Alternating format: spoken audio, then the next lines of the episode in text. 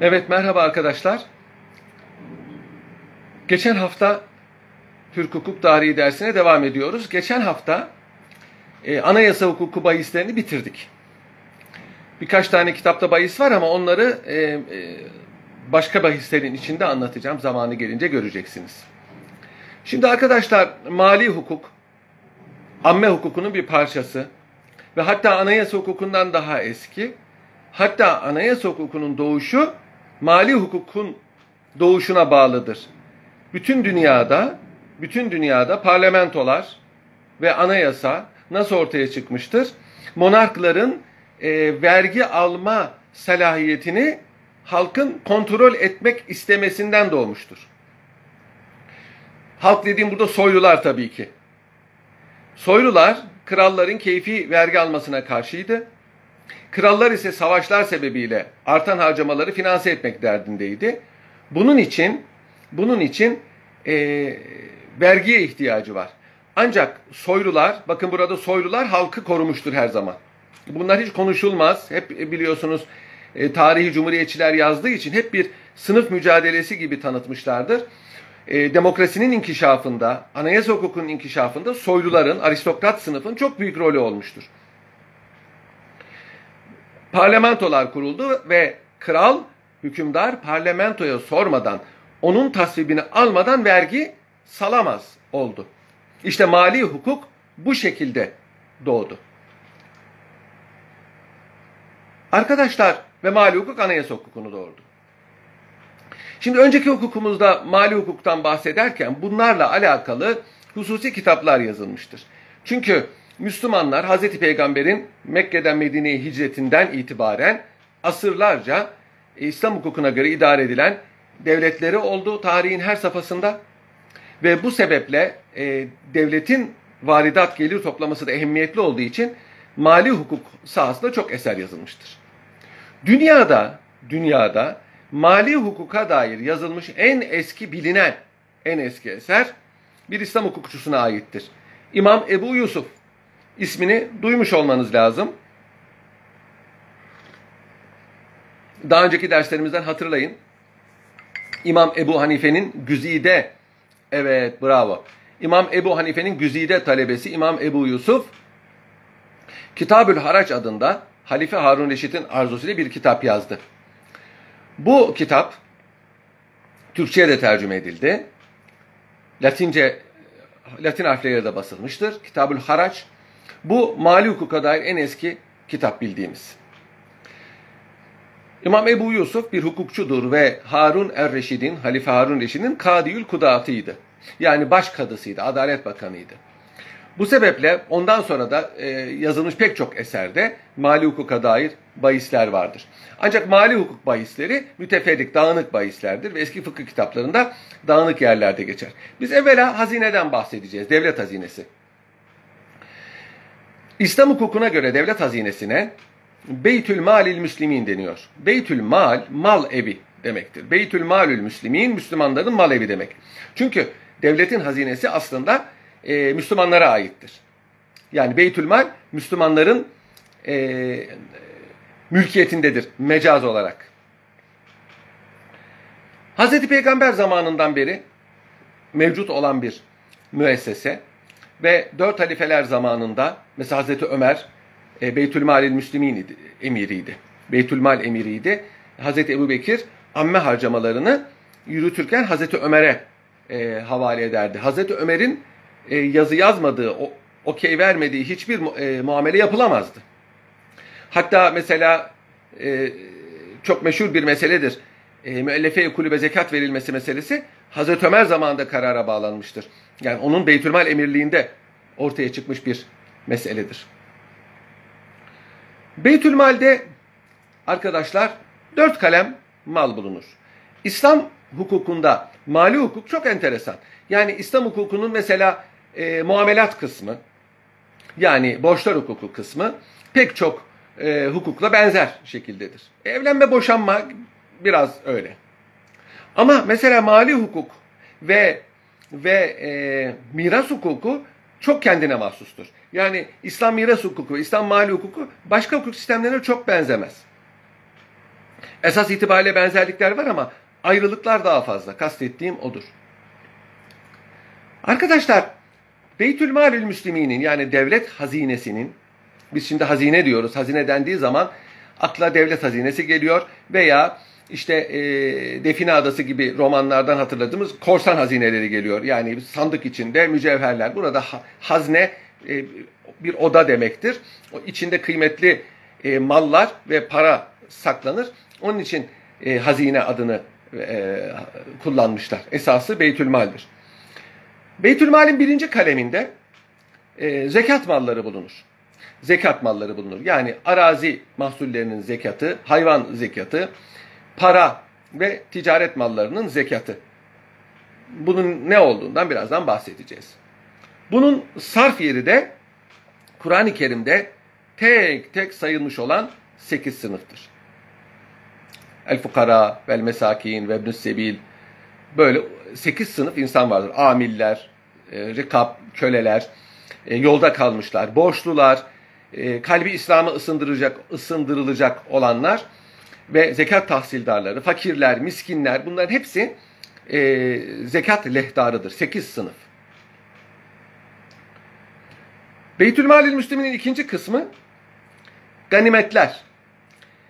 Ganimetlerin beşte biri devlet hazinesine alınır. Ganimet harpte düşmandan alınan menkul ve gayrimenkul mallar demektir. Bunun beşte biri devlete aittir. Bunun da sarf yeri yine Kur'an-ı Kerim ve hadis-i şeriflerle tespit edilmiştir. Bir de feyler var. Yani e, gayrimüslimlerden barış zamanında alınan vergiler var. Haraç ve cizye ile gayrimüslim tüccardan alınan e, gümrük vergisi. Bunlar imar hizmetlerine harcanır. E, memur maaşlarına harcanır. Ve nihayet sahipsiz terekeler. Yani birisi ölmüş, mirasçısı yok, mirasçısı devlettir. Lukatalar, sahipsiz mal. Yani e, sahibi var fakat sahibi bilinmiyor. Sahipsiz mal dediğim yanlış oldu. Sahibi bilinmeyen mallar. Bunun sahibi çıkmazsa bu da Beytülmal'e aittir. Bunlar Beytül, tabi bunu böyle küçümsemeyin. Beytülmal olunca çok büyük bir yekün tutabiliyor. Kayıp hayvanları düşünün. Sahipsiz arazileri düşünün. Sahibi mirasçısı yok. Bunlar birer emeklilik fonudur arkadaşlar. Çalışamayacak vaziyette olan kişilere, Müslüman olsun, gayrimüslim olsun bunlara verilir. Onların cenaze masrafları bunda karşılanır. Hasta hastalara, hastanelere harcanır. Yani bu kısım, hazinenin bu kısmı sosyal devlet prensibinin icabını yerine getiren bir kısımdır. Şimdi arkadaşlar, herkesin e, çok e, merak ettiği, çünkü bana gelen sorulardan anlıyorum. Ve aynı şekilde üzerinde çok spekülasyonlar yapılan bir mesele var. İslam ekonomik nizamı. Biliyorsunuz 20. yüzyılda artık İslam hukuku dünyanın hemen hemen tamamından bütünüyle değilse bile çekilmiş bir hukuk sistemidir. Hatta İslamiyet artık bir sosyal hayat tarzı olmaktan çıkmıştır.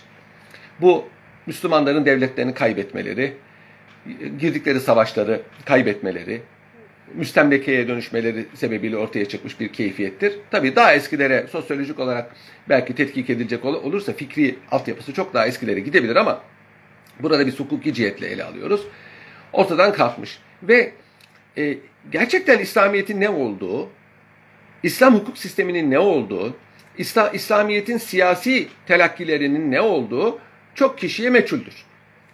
Evet, e, İslam hukukunda fertlerin ibadetleri, amelleri, namaz, abdest, nikahın nasıl kıyılmasına dair belki pek çok hüküm müşahhas bir şekilde ortadadır ama İslamiyet asırlarca zaten bizatihi bir devlet olduğu için İslamiyet'in ekonomik sistemi nedir? E, İslamiyet'in siyasi sistemi nedir? E, İslamiyet'in umumi manada hukuk sistemi nedir? Bu çok kişice malum değildir. Ve enteresandır, üzerinde az veya çok ilmi tetkikat yapılmış olsa bile bugün de bu böyledir. Yani İslami iktisadi sistem dediğiniz zaman her kafadan bir ses çıkar. Hatta yakın zamana kadar İslam ekonomisiyle sosyalizmi birebir görenler vardı. Bilhassa Arap e, dünyasında e, bu iddiada olanlar vardı. Mesela Mustafa Sibai isminde bir Suriyeli e, hukukçu vardı. bir alim diyemeyeceğim. Yani bilgi sahibi birisiydi. İslam hukukunu da bilen birisiydi. Onun çok e, güzel bir e, eseri var. E, sünnet üzerine. Es-Sünne fi Teşhil İslamiye diye. Yani İslamiyet'te sünnetin yeri diye çok kıymetli bir eseri var. Mustafa Sibai bir ara e, sosyalizme merak sardı ve İslami iktisadi sistemin sosyalizmle birebir olduğuna inandı ve El İştirakiye fi İslam diye bir kitap yazdı. E, Mustafa Sibai'nin bu telakkileri Arap dünyasında çok makes buldu. Biliyorsunuz o zaman e, Osmanlı Devleti'nden koparılan Arap mıntıkaları İngilizlerin ve Fransızların işgalindeydi. Buna reaksiyon olarak onların düşmanı olan Rusya'ya karşı bir sempati vardı. Rusya'da da Sovyetler hakimdi. Yani sosyalist bir iktisadi nizam hakimdi. Bu sebeple Arap beldelerinin tamamına yakınında hepsinde değil bir Rus sempatisi vardı. Zaten zamanla hepsi birer Rus pelkine dönüşmüştür. 1945'ten sonra bütün Arap memleketleri Fas, Ürdün ve e, Arabistan ve Haliç hariç tamamı Tunus, Cezayir, Libya, Mısır, Suriye, Irak, e, e, Yemen, Somali bunların hepsi Habeşistan bunların hepsi birer e, Sovyet peykine, uydusuna dönüşmüştü. Aynı Doğu bloku gibi. Bu sebeple burada bu fikirler çok kabul gördü. Arkasından e, Mustafa Sibai'nin e, tesirinde kalan Seyyid Kutub'un El, El Adaletül İçtimai Fil diye bir kitabı var. O kitapta da aynı şekilde İslam sosyalizmi müdafaa edilmiştir. E, tu, e, Libya lideri Muammer Kaddafi'nin yazmış olduğu Yeşil Kitap aynı şekilde bir İslam sosyalizmi iddiasındadır. E, bu o, Bağız rejimleri yani buralarda kurulan Bağız rejimleri bir cihette ırkçı olmakla beraber yani Arap ırkçısı olmakla beraber ki Bağız rejimi aslında Hristiyan Arapların kurmuş olduğu bir ideolojiye dayanır. E, e, iktisadi fikriyat cihetiyle sosyalist idiler. E, fakat memleketimizde bu bilinmediği için Arap memleketlerindeki bu sosyaliz e, ceryanların ve bunları da e, güya e, Müslüman dindar kişilerin terviç etmesi Türkiye'de de İslamiyet'in iktisadi sisteminin e, sosyalizm olduğuna dair Türkiye'de de inanç vardı. Hatta siyasi İslam mensuplarının bir kısmı buna inanırlardı. Peki hakikat nedir? Hakikati anlamamız için hadiseye bugünden değil önce o zamandan bakmamız icap ediyor. Yani e, anakronizme düşmemek icap ediyor. Bir kere İslam e, bir din, İslam dininin koymuş olduğu müesseseleri ve hükümleri bambaşka bir fikriyatın, bambaşka bir medeniyetin, bambaşka bir zihniyetin e, mahsulü ve eseri olan tabirlerle, ıslahlarla, terminolojiyle e, ölçmek çok zor. İşte İslam e, hukukunda devlet sistemi nedir? Monarşi midir? Aristokrasi midir? E, bunu söylemek çok zordur. Yani çünkü bambaşka bir e, kültür. İslam iktisadi sistemini de dünyada meşhur olan iktisadi sistemlerden birine sokmak fevkalade zordur. O halde İslam hukuk hükümlerine bakarak onlardan e, bir netice çıkartmamız mümkündür. Şimdi bir kere İslam hukukunda mülkiyet hakkı korunmuştur mülkiyet hakkı o kadar korunmuştur ki hatta İslam ahlakının esası mülkiyet hakkının korunması esasına dayanır. Burada mülkiyet hakkından kastım bir mala e, menkul gayrimenkul bir mala tasarruf hakkına sahip olmak değildir. E, insanın şahsiyet hakları da bu geniş manada mülkiyet hakkının şumulüne girer. Onun için İslam ahlakı bunu tanzim eder. Yani bir kimseyi hakaret etmek de mülkiyet hakkının ihlali olarak değerlendirilir. Miras kabul edilmiştir. Tam e, tekmil varislere miras intikali kabul edilmiştir. Bir kimsenin malında dilediği gibi tasarruf etmesi mümkündür. Hatta Hz. Peygamber kar haddini bile yasaklamıştır. İnsanlar mallarını istediği fiyata satarlar. Bu bir arz ve talep dengesidir. Hz. Peygamber daha o zamandan liberal ekonomi esasını kurmuştur. Mal, fiyatlar arz talep dengesi üzerine teşekkül eder. Fiyatları tayin eden Allahu Teala'dır diyor. Orada kastettiği budur. Çünkü Allah her şeyi sebeplerle yaratır. Yine aynı şekilde Kur'an-ı Kerim'de e, insan için ancak çalıştığının karşılığı vardır. Dolayısıyla insan çalıştığı zaman bunun karşılığını tam olarak alır. Yani buradan sosyalizm değil aksine liberal ekonomiye dair bir takım ipuçları elde etmek mümkündür. Kul hakkının taarruz fevkalade e, ağır neticelere, müeyyidelere bağlanmıştır İslam hukukunda. Kur'an-ı Kerim'deki Kenz ayeti yani altını ve gümüşü Allah yolunda harcamayıp da kenz yapanlar. Kenz e, define demektir e, şeyde Arapçada. Burada saklamak manasına geliyor. Bu ayet-i kerimenin e, manasının insanların ihtiyacı kadar e, kazandıklarını harcayıp hiç mülk sahibi olmayıp geri kalanını tamamen Allah yolunda harcamaları yani bu nedir Allah yolunda harcamak? Fakirlere dağıtmak, e, hayır hasenat yapmak, e, cihatta kullanmak şeklinde anlayanlar olmuştur ki bu anlayanların ilk mümessili Ebu Zer Gıfari'dir. Hazreti Peygamber zamanında yaşamış bir sahabi. Ancak Ebu Zer Gıfari'nin bu iştihadı icmaya aykırıdır. Çünkü Hazreti Peygamber zekatı verilen mal kenz değildir buyurmuş. Yani bir kimse e, helalinden kazanıyor ve zekatını veriyorsa bu kişinin lüks içinde yaşamasına İslamiyet karşı çıkmaz. Hazreti Peygamber'in ve onun hesabını mütevazi yaşamaları bir tercihtir. Hazreti Peygamber zamanının en zengin şahsiyetlerinden bir tanesiydi. Fakat o servetini dağıtmayı ve mütevazi yaşamayı tercih etmiştir. Onun dört halifesi de bu şekilde yaşamıştır. En zengin olan Hazreti Osman bile mallarını hep hayra senatta harcamış ve mütevazi bir hayatı tercih etmiştir. Bu mutlaka böyle olacak diye bir e, kaide teşkil etmez. İslamiyet'te herkes kazandığı servetini yaşar. Bunun icaplarını yerine getirir. Onun için bir kimsenin e, villalarda oturması, birkaç tane arabasının olması, e, çok lüks yaşaması, bir giydiğini bir daha giymemesi, e, her istediği yemeği yemesi, lüks otellerde iftar vermesi bunların hiçbirisi israf değildir. İsraf bir malın karşılıksız, faydasız bir şekilde harcanması demektir. Yani kimsenin oturmadığı bir odada yanan 10 mumluk ampul israftır. E, musluğun damlaması israftır. Halbuki ne, ne yakar?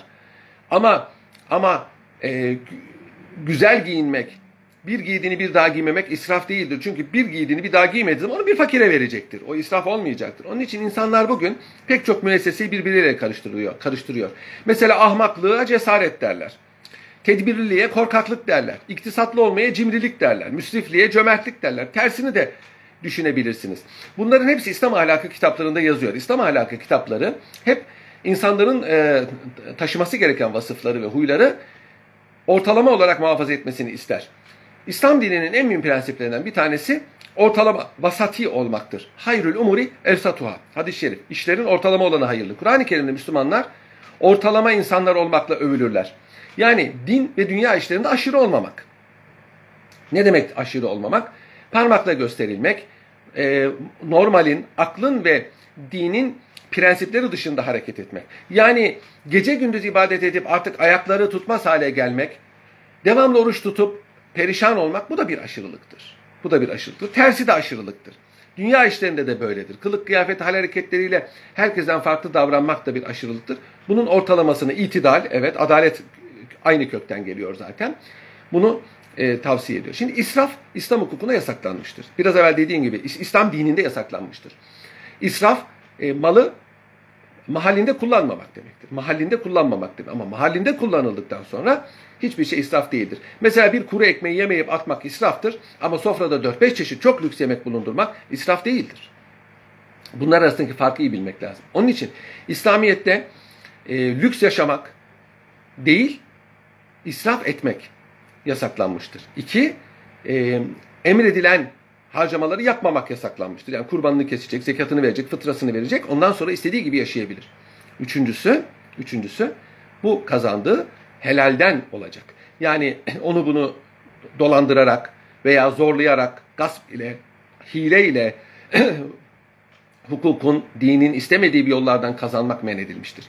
Helalinden kazandıktan sonra zengin olmak ve bu zenginliğin icabını yaşamak İslam hukukunda yasaklanmamıştır. İnnallah yubbe yura eseri nimeti ala e, abdihi. Allah bir kuluna nimet verdiği zaman onun eserini onun üzerinde görmek ister. Yani çok zengin insanın zengin gibi yaşaması lazımdır.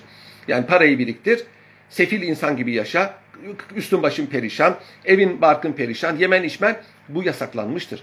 Hazreti Peygamber bunu yasaklıyor.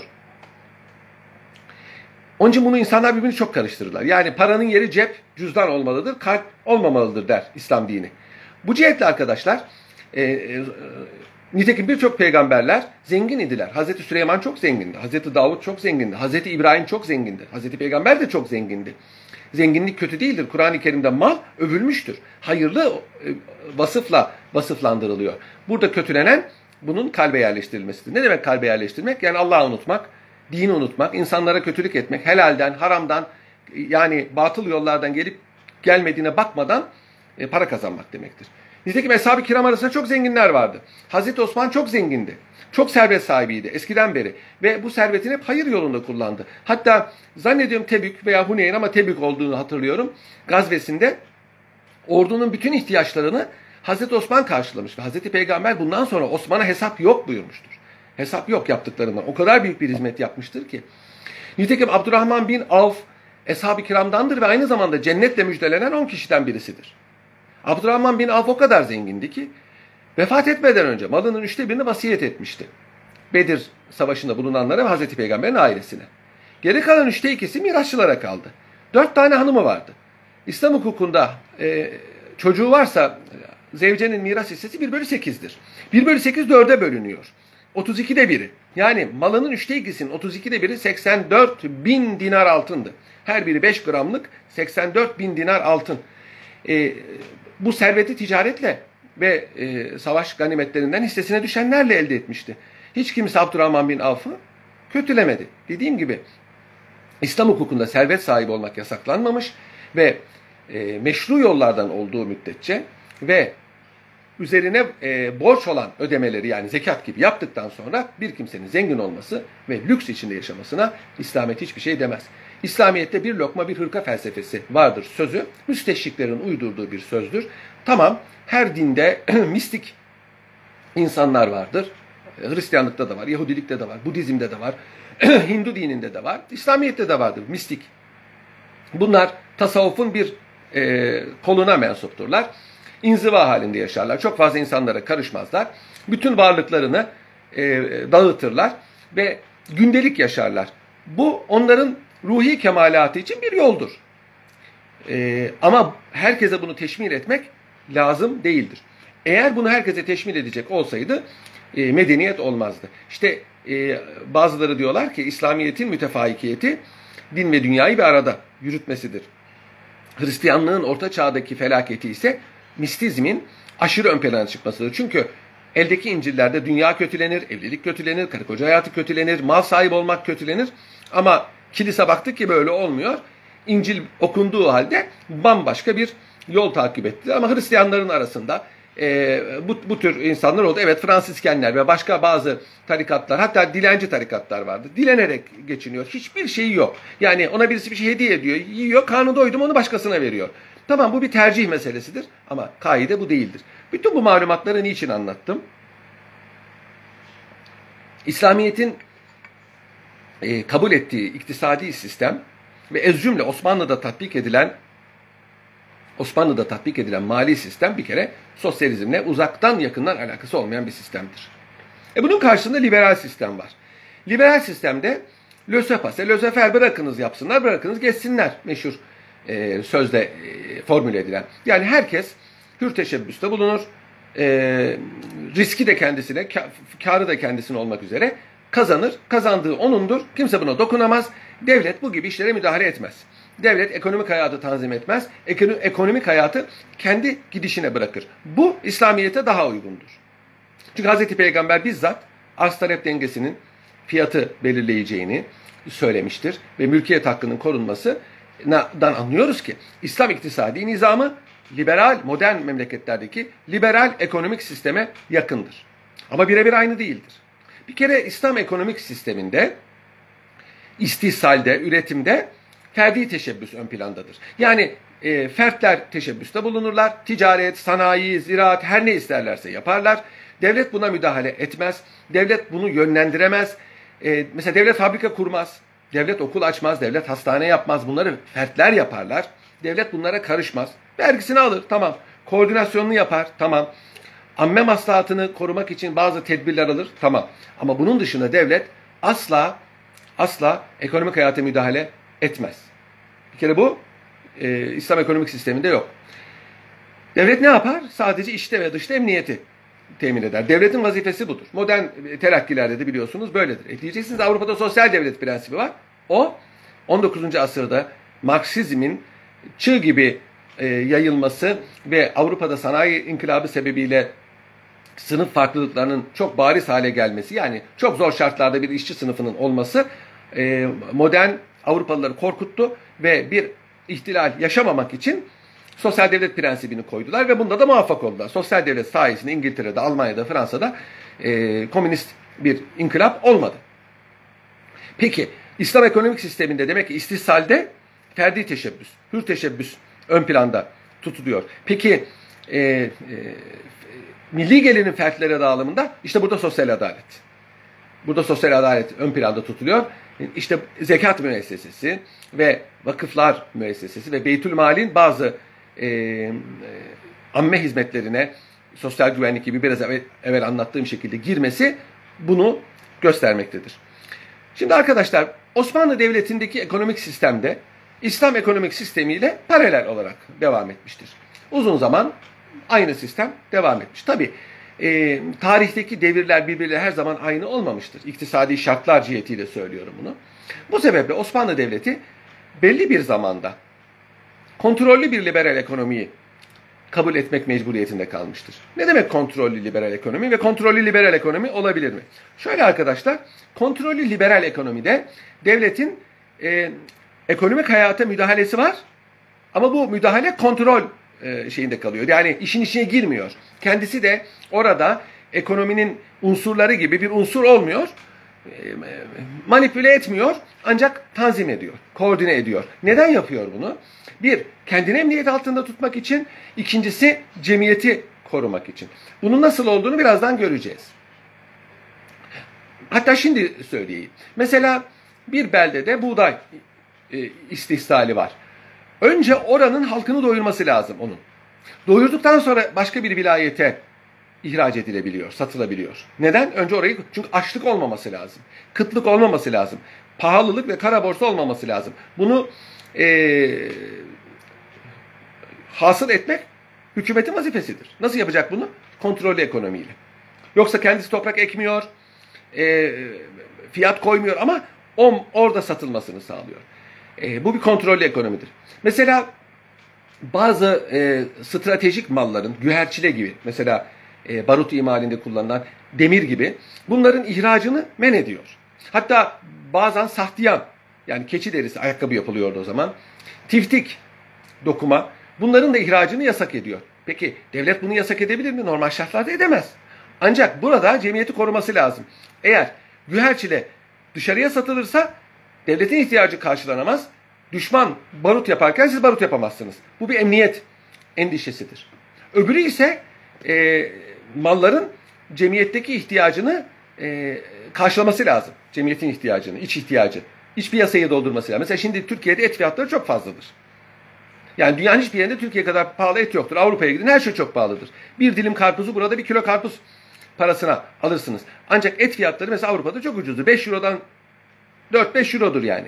E, Türkiye'de öyle değil. Ne, e, peki sebep ne? E, Türkiye eskiden bir e, hayvancılık memleketiydi ama ihraçlar sebebiyle iç piyasanın e, tatmin edilmeden ihraç edilmesi sebebi iç piyasada et fiyatları arttı. Ondan sonra zaten bu e, hüviyetini ve hususiyetini kaybetti. O da ayrı bir mesele.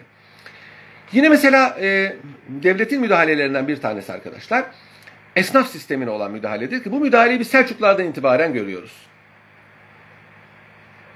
O da şöyledir. O da şöyledir. Her önüne gelen esnaf olamaz. Bir kere esnaflık ciddi bir müessese. Bunda tabii esnafın kendi kendini koruması için almış olduğu tedbirlerin de rolü var. Esnaf öteden beri, orta çağdan beri bütün dünyada sadece e, Müslüman memleketlerde değil, Avrupa'da da örgütlenmiştir. Hatta ta Roma zamanından beri kollogium adıyla bunların teşkilatlandığını biliyoruz. Hatta masonluğun bile temeli biliyorsunuz bir esnaf teşkilatına istinad ediyor. Aynı şekilde bizde ahilik olarak bilinen ve bir tarikat zannedilen, halbuki hiç alakası olmayan sistem de, lonca sistemi de bu Avrupa'daki bu o, e, teşkilatın bir muadilidir. Orta Çağ'daki o sıkıntılı zamanlarda şehirler müstakil olmuş, kendi başının çaresine bakmıştı ve şehirdeki esnaf e, şehrin idaresinde para sahibi oldukları için güç sahibiydi. Her zaman e, sermaye e, sosyal ve siyasi hadiselerde rol oynar. Bunun en tipik misali İtalyan şehirleridir. Hele Floransa'yı düşünün, Medici ailesini düşünün. Bankacı bir aile sadece Floransa'nın değil, Floransa etrafındaki Siena, Pisa gibi şehirlerin bile idarecisiydi. Papa seçiminde bile ciddi rol oynuyordu. Çünkü para vardı onlarda. Para demek güç demektir. Her zaman para demek güç demektir. Elinde parası olan güçlüdür. Bunu başka bir hatta derler ki Her kaidenin bir istisnası vardır. Bir kaidenin hiç istisnası yoktur. Nedir o kaide? El hükmü limen galebe. Güçlü olanın sözü geçer. Bakın haklı olanın değil. Tabi ideal olan bu ama maalesef realite böyle değil. Onun için güçlü olmak icap eder diyorlar. Peki kim güçlüdür? Her devirde değişir. Ama şunda da hiçbir istisnası yok. Şunda bir istisnası yok. Parası olan her zaman güçlüdür. Çünkü parası olan bir şekilde e, güçlü olmak için lazım gelen vasıtalara müracaat edebilmektedir. İşte bu e, lonca sistemi, ahilik sistemi, Selçuklulardan gelme bir sistem. Her şehirde esnaf önce kendi arasında sonra diğer esnaf teşkilatlarıyla bir araya gelerek hem kendini korumak hem cemiyeti korumak hem düşmana karşı e, e, umumi bir e, koruma gerçekleştirmek için bir takım teşkilatlar kurdular. Bunlar aynı zamanda bir tarikat mensubu olduğu için de ahilik tarikat zannedilir. Halbuki değil. Yani mesela şey Edebali tabaklar loncasının reisiydi. Tabaklar deri tabaklama o zaman çok e, revaçta olan bir işti. Çok pis bir iştir ama çok para kazandıran ve çok e, ehemmiyetli bir e, loncaydı bu. Aynı zamanda e, Şeyh Edebali rivayete göre vefaiye şeyhiydi. Şeyh Vefa'nın e, tarikatında bir şeyhiydi. Yani ahilik diye bir tarikat yok. Şimdi arkadaşlar bu ahiller vas kendi işlerinde bir e, iç siyanet koruma teşkilatı kurmuştu. Neydi o? Aralarına herkese almamak. Bunu bir e, içine kapanma olarak görmeyin. Bilakis esnaflık, sanatkarlık e, insan şerefiyle ayniyet kazanmış bir iştir. Yani bir insan yaptığı işle övünür. Ya, o onun şahsiyetinin tezahürüdür. Nasıl kainat Allah'ın yaratma sıfatının bir tezahürü ise insan kainata baktığı zaman Allah'ın büyüklüğünü görüyorsa da her insan yaptığı eseriyle ancak e, kıymet kazanır. Binaenaleyh esnaf demiş ki biz olur olmaz kişileri aramıza alırsak esnaflığın adı kirlenir. Bu bize de sirayet eder. O halde biz aramıza başka kimseleri almayalım. E nasıl olacak bu iş? Kendi çıraklarımızı yetiştirelim, kendi ustalarımızı yetiştirelim. Bunun için bir sistem kurmuşlar. E, bir e, mesleği öğrenmek isteyen bir ustanın yanına çırak giriyor. O mesleği öğreniyor, kalfa oluyor. Yetmiyor. Kalfa demek usta olabilir demek. Usta namzedi. Ama yetmez. Onun bir yere usta olması lazım. Nereye usta olacak? Bir usta ya işini bırakacak ya ölecek. Onun yeri boşalacak ki oraya geçebilsin. Ha ihtiyaç artarsa e, o zamana kadar 10 tane mesela ayakkabıcı esnafı varsa o şehirde e, 11. olamaz. Ancak nüfus artar, şehir büyür. O zaman 11, 12, 13 olabilir. Ona da kendileri karar veriyorlar. Dolayısıyla bu bir otokontrol mekanizması hasıl ediyor. Yabancıları işlerine almamak. İki, çırakları kendileri yetiştirmek. Ve e, ehil olan kişileri ancak usta yapmak. Üçüncüsü, usta olduktan sonra da onun sanatkarlığını, faaliyetlerini kontrol etmek. Eğer e, standartlara uymayan e, bir e, mal imal ederse veya meslek ahlakına uymayan bir iş yaparsa, sarhoş olmak gibi mesela, e, bu kişi kendileri tarafından cezalandırılıyor, hatta meslekten atılıyor. Pabucudama atılmak ne demektir? Kötü pabuç yaptığı zaman dükkanın tepesine atıyorlar. Bu bir cezadır, teşhir cezasıdır. İşte arkadaşlar, e, sonradan bu esnaf teşkilatı devletin de tanıdığı ve kontrol altında tuttuğu bir teşkilattır. Devlet esnafla, esnaf e, idarecileri vasıtasıyla muhatap olur ve dediğim gibi bir şehirde ancak belli sayıda esnaf olabilir. Bu da halkın korunması, haksız rekabet, pahalılık olmasın, olur olmaz kişilerin esnaf arasına girmesine mani olmak, tabi parası olanlar aynı zamanda bir güç odağıdır. Buna engel olmak için getirilmiş bir kontrol mekanizmasıdır. Devlet mesela bazı e, mallarda yedi vahit tekel usulü takip ediyor. Niçin e, yapıyor bunu? Mesela tuzlalarda bunu çok yapardı devlet. Çünkü farklı yerlerde farklı fiyatlarla satılıyor. Çünkü bir yerde e, ucuza mal oluyor, bir yerde pahalıya mal oluyor. Normalde liberal ekonomiye göre bunların her yerde mal oluş fiyatına satılması lazım. Ancak devlet bu e, maliyet farkından doğan zararlar halka aksedilmesin diye bu işi kendisi yürütmüş. Daha sonra bunu genişletmiş. İşte afyon, palamut, efendim e, e, ipek, bir ara zeytinyağı, zift bunlar hep e, devlet kontrolüne alınmış. Yedi vahit deniyor buna tekel. Normalde İslam hukukunda tekel yoktur. Yani bir malı tek kişinin satmasına izin verilmez. Ama burada e, gene halkı korumak, fiyat farklarından dolayı halkın mağdur olmasını engellemek için bir tedbir var. Yine Osmanlı hükümeti e, belli ihtiyaç mallarında kar haddi getirmiş. Halbuki evet gayrimüslimlerin kendi loncaları var arkadaşlar. Gayrimüslimler de loncalara dahil olabiliyor mu? İlk önce oluyordu. Daha sonra onlar ayrı loncalar kurdular. Çünkü e, Müslümanlarla gayrimüslimlerin e, muamelelerinde bazı kısıtlamalar var. Gayrimüslim esnafın ayrı loncaları vardı. Bu loncalar çok güçlüydü. Yani e, Tanzimat devrine kadar cemiyetin en güçlü baskı grubuydu. Tanzimattan sonra güçleri azaldı. İttihat ve Terakki lonca sistemini kaldırdı. Esnaf e, odalarını kurdu ve bu esnaf odalarını tamamen kendisine bağladı.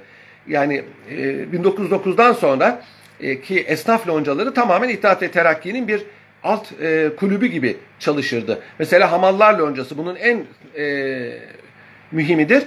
E, İttihat ve Terakki'nin mesela bazı operasyonlarında işte mesela Ermenilerin e, tazyiki veya bir kişinin öldürülmesi veya bir takım istihbarat faaliyeti şu Zenci Musa gibi bunlar hep bu e, loncalar tarafından yürütülürdü. Yani İttihat ve Terakki diktatoryasının ciddi bir e, vasıtası olmuştur meşrutiyet devrindeki e, esnaf odaları. Ondan sonra Cumhuriyet'ten sonra onun için o iddiaçılardan olan korku sebebiyle Cumhuriyet hükümeti esnaf odalarının gücünü e, minimal hale getirmiştir. Bu e, tabi mallara, gıda maddelerine devlet kar haddi getirebilir. Buğday gibi, pirinç gibi, et gibi. Buna biz nar diyoruz. Şimdi devlet ne kadar kontrol ederse etsin bazı zamanlarda esnaf gizlice anlaşıp fiyatları yükseltiyor. Bu ise halkın mağdur olması e, neticesini doğuruyor. Evet insanlar Hazreti Ömer devri, Hazreti Peygamber devri gibi değil. Hatta Hazreti Ömer devri, devrinde bile bir kıtlık olmuş da Hazreti Ömer'in nar koyduğuna dair rivayetler vardır. Bu sebeple Arapçada siir, e, Farsçada nar ki Osmanlı tercihi de budur. Kar haddi getirilmiştir. Her mala değil, belli mallara. Bu her zaman değil ama her zaman değil ama e, bilhassa sıkıntılı zamanlarda cemiyete çok faydası olmuştu. Mesela İstanbul'da aynısını görüyoruz. İstanbul'a mal geliyor. İstanbul mühim payitaht çünkü. Mesela devlet e, gelen giden mallara karışıyor. İstanbul'un bütün gıdasının nereden geldiğine, ne kadar geldiğine, ne zaman geldiği devletin kontrolündedir. Ve bunlar devlet kontrolü olmadan boşaltılamaz. Mesela limana yanaşırlar e, gemiler. İstanbul Limanı bugünkü köprü yani Galata Köprüsü'nün olduğu yerde. Orada kapan vardır. Kapan demek gümrük demek, iç gümrük. Bir de un kapanında vardır. Ya, e, un kapanı, yağ kapanı. İki köprüydü orası. Yağ kapanı, un kapanı. Sonra oraya köprü yapıldı. iki tane köprü yapıldı. İşte bu kapanlara yanaşırdı. Ve devlet e, ajanının yani kadı, İstanbul kadısının adamının gözü önünde bu mallar indirilir, sayılır, tartılır ve ondan sonra esnafa tevzi edilirdi. Aynı tüccara değil. Mesela aynı tüccar hepsini alır ucuza önceden kapatır. İslamiyet'te telakki rukban yasaklanmıştır. Nedir o? Mesela köylüler şehre mal getiriyor. Veya toptancı mal getiriyor. Yolda onu karşılıyor. Bunu bana sat diyor. Çarşıda 10 lira. Ben sana 9 lira vereyim kurtul. Bir daha çarşıya gelme. Alıyor. Alınca hiç kimse mal alamadığı için fiyatlar yükseliyor. Bunu İslam hukuku yasaklamıştır. Hazreti Peygamber bunu yasaklamıştır. Kara borsacılığı yasaklamıştır. Malı saklıyor, depoya koyuyor, satmıyor bir iki gün. Fiyatlar yükseliyor. Arz talep dengesi ya. Bunu yasaklamıştır. Kara borsacılık yapanlar cezalandırılır, mallarına el koyulur ve piyasa fiyatından satılır. Müşteri kızıştırmak yasaklanmıştır. Yani normalde alıcı olmadığı halde pazarlık yaparak fiyatı yükselten. Şimdi mesela ihalelerde oluyor o. Mal almadığı halde adam giriyor, fiyatı yükseliyor. Öbürleri ona diyorlar ki sana para verelim buradan çekil. Adamın geçim kaynağı bu. Bunlar İslam hukukunda yasaklanmış muamelelerdir. İşte burada bu kar haddinde bir e, müdahalede bulunuyor devlet halkı korumak için. Yine e, mülkiyet hakkı dokunulmaz iken İslam hukuku ihtiyaç halinde maslahat olduğu zaman daha önce anlatmıştım. Menkul ve gayrimenkul mallara devlet tarafından el konulabileceğini e, hükme bağlamıştır. Ancak bu el koyma bedelsiz olamaz. Mutlaka bedelinin hem de piyasa bedelinin devletin takdir ettiği bedel değil vermek suretiyle olur. Yani burada bir zorla satın alma vardır. Bu, buna istimlak ve istimval adını veriyoruz. Çok istisnai olarak müracaat edilecek bir yoldur ama İslam hukukunda böyle bir şey var. Osmanlı Devleti'nde ve İslam hukukunda amme hizmetleri ni devlet yapmaz. Mesela devlet cami yapmaz arkadaşlar. Mektep yapmaz, medrese yapmaz, hastane yapmaz, köprü yapmaz. Bunu fertler yaparlar. İslam hukukunda vakıf adında bir müessese var. Vakıflar bahsinde bunu göreceğiz. Hazreti Peygamber buyuruyor ki eğer izamate bir insan öldüğü zaman ninkata ameli onun amel defteri kapanır. Yani şahsiyet hayatla başlar, ölümle biter. Ancak üç şey müstesna. Bir, sadakatun cariyetun. Nedir sadakayı cariye? Ee, bir köprü yapmış, bir mektep yapmış, bir hastane yapmış, bir cami yapmış. İnsanlar ondan istifade ediyor. Yol yaptırmış, çeşme yaptırmış, bir ağaç dikmiş. Gölgesinde insanlar, meyvasından insanlar, hatta hayvanlar e, istifade ediyor. Bu kişi insanlar istifade ettiği müddetçe o yattığı yerde hatta çoğunun cesedi kalmamıştır. Kemikleri bile kalmamıştır. O kişiye sevap gidiyor. İkincisi bir kimse bir hayırlı evlat yetiştirmiştir. Veledün salih bir kişi bir evlat yetiştirmiş, iyi bir evlat anne babasına dua ediyor. Onun için iyi, anne baba çocuk iyi ameller yaptıkça anne babanın öğrettiği anne babaya sevabı gidiyor ve üçüncüsü e, el ilmin yüntefe bir bir ilim ki insanlar ondan istifade ediyor. Buluş yapmış adam veya kitap yazmış. İnsanlar onu okudukça, o buluştan istifade ettikçe ona da sevap gider.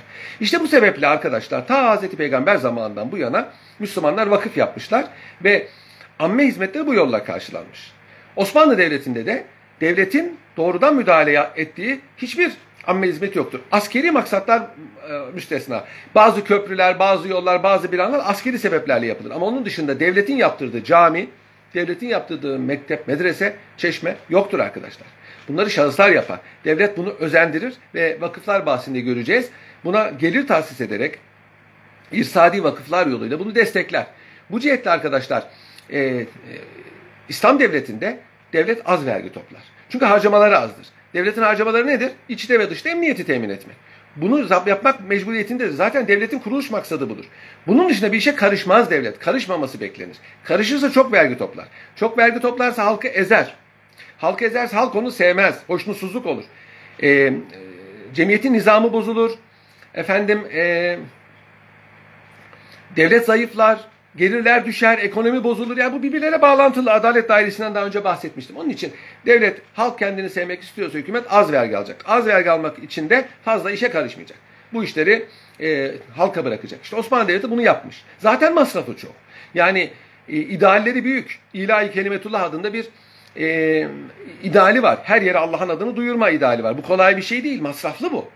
E, bir de tutup bunun dışında işlere karışırsa çok daha vergi toplaması lazımdır. Bundan kaçınmış. Zaten Osmanlı Devleti'nin yıkılması da bu sebeple olmuştur. Yani harcamaları o kadar az fazla ki geliri az, nüfusu az, nüfus az olduğu için gelir az. Bir de Osmanlı toprakları çok verimli e, topraklar değil. Hele Avrupa'nın keşiflerden ve sanayi inkılabından, inkılabından sonraki servetiyle mukayese edilirse ve nüfusuyla mukayese edilirse Osmanlı toprakları çok zayıf kalıyor. Yani Osmanlı Devleti'nin yıkılış sebebi yok şu şöyle yapmış, bu böyle yapmış, şu padişah böyle yapmış, bu vezir böylemiş. Değil arkadaşlar. Değil. Tamamen e, maddi sebeplerle, para yokluğu, nüfus yokluğu sebebiyle Osmanlı Devleti zayıflamış ve yıkılmıştır. Bu kadar basittir. İşte e, vakıflar yoluyla amme hizmetleri yerine getirildiği için devlet fazla vergi toplamaz. Toplamaması gerekir. Toplamaması gerekir. Bu da bir e, usuldür. Bütün e, amme hizmetleri vakıflar vasıtasıyla yerine getirilir. Yine e, eyaletler e, birbirinden farklıdırlar ve birbirlerinden farklı kaidelere, esaslara göre idare edilirler. Bilhassa ekonomide. Yani Maraş'la Manastır aynı değildir. Girit'le Kars aynı değildir. Bunların arazi e, ve mali usulleri farklıdır. Farklı vergi kanunları vardır, farklı arazi kanunları vardır ve her vilayette toplanan önce o vilayete harcanır, ondan sonra kalırsa merkeze gönderilir. Çok nadir hallerde ihtiyaç olduğu zaman da merkezden ilave yapılır. Bu sebeple bazı vilayetler daha zengindir, bazı vilayetler daha fakirdir. İşte şimdi Osmanlı Anadolu'ya yatırım yapmamış, e, Arap memleketlerine yatırım yapmamış gibi bazı Türkçü ve Arapçıların sözünün cevabı geliyor. Osmanlı Devleti zengin yerlere çok yatırım yapmış. Kendi yatırım yapmamış zaten. Zengin eyaletlerde e, imar hizmetleri daha fazladır. Zengin olduğu için. Fakir yerlerde daha azdır. Fakir olanların zaten nüfusu azdır ve arazi şartları elverişsizdir. Biraz da bu bunun Tamamen böyle değil ama biraz da bunun tesiri vardır. Bir yerin mamur olmasında. Yani Avrupa'nın çok mamur olmasında çok çeşitli sebepler var ama bunlardan bir tanesi de Avrupa'nın sulu ve dümdüz olmasıdır. Bir yerden bir yere gitmek kolaydır. Fevkalade su yolu var. Bu su, su yolu münakaleyi ve muhabereyi kolaylaştırıyor. Mesela Osmanlı toprakları böyle değil. Anadolu böyle değil. Anadolu'da bir yere yol yapmak kolay değil. Onun için e, böyle de bir husus var. Yine e, Osmanlı sisteminde ecnebilere izin veriliyor. Osmanlı topraklarında ticaret yapmaları mümkün. Ancak mütekabiliyet esası alınıyor, aranıyor e, ve bir takım iktisadi sebeplerle yani nedir o? İpek yolu eskiden Osmanlı topraklarından geçiyordu. Keşiflerle e, bu yolların ehemmiyeti azaldı. Önceden azalmaya başladı ama keşiflerle neredeyse tamamen ortadan kalktı. Bu mahzuru bertaraf edebilmek için Osmanlılar kendinden önceki İslam devletlerinin ve Bizans gibi Hristiyan devletlerinin de tatbik ettiği kapitülasyon usulünü devreye soktular. Ecnebilere bazı imtiyazlar tanıdılar. Şimdi nasıl teşvikler var? O imtiyazlarla ecnebi tüccarı Osmanlı ülkesine çekerek Osmanlı ekonomik hayatını, ticaret hayatını canlandırma e, yoluna girdiler. Şimdi arkadaşlar İslam e, vergi hukukunda bir İslam hukukunun almayı emrettiği yani hükümete bir vazife olarak yüklediği vergiler var. Biz bunlara tekalifi şer'iye diyoruz. Teklif vergi demektir arkadaşlar. Eski dilde e, külfetten gelir. Mükellefiyet demektir aslında. Tekalif onun çokluk halidir. E, tekalifi şer'iye şer'i teklifeler yani e, şer'i vergiler demektir. İşte zekat gibi, efendim haraç gibi, cizye gibi bir takım vergiler. Bir de tekalifi örfiye vardır. O da devlet eğer e, normal İslam hukuku kaideleri içinde hareket ederse çok fazla vergi toplamasına ihtiyaç kalmaz. Ancak e, bazen öyle olur ki normal gelirler e, yetmez amme harcamalarına. O takdirde halktan vergi toplayabilir. Bu bazen umumi olur, bir savaş sebebiyle olduğu gibi veya lokal olur. Bir yere yol yapılacak mesela. Vakıflar yolu kimse yapma, vakıflar yoluyla yapılmamışsa oraya yol yapılması için ondan istifade edenlerden para ve bedeni olarak devlet istifade edebilir. Daha önce anlatmıştım. Yani e, de, e, devletin devletin bir şer'i gelirleri var. Sadece tekalif şer'i değil aynı zamanda mesela definelerden, madenlerden elde edilen ganimetlerden elde edilen e, kısımlar da var. Bir de halktan toplanan vergiler vardır. Bunların ikisi bir araya gelir ve e, Beytülmal'in varidatını teşkil eder. Evet bir 10 dakika ara verelim arkadaşlar. Ondan sonra devam edelim. Sizin de sualiniz varsa e, bu arada sorarsınız.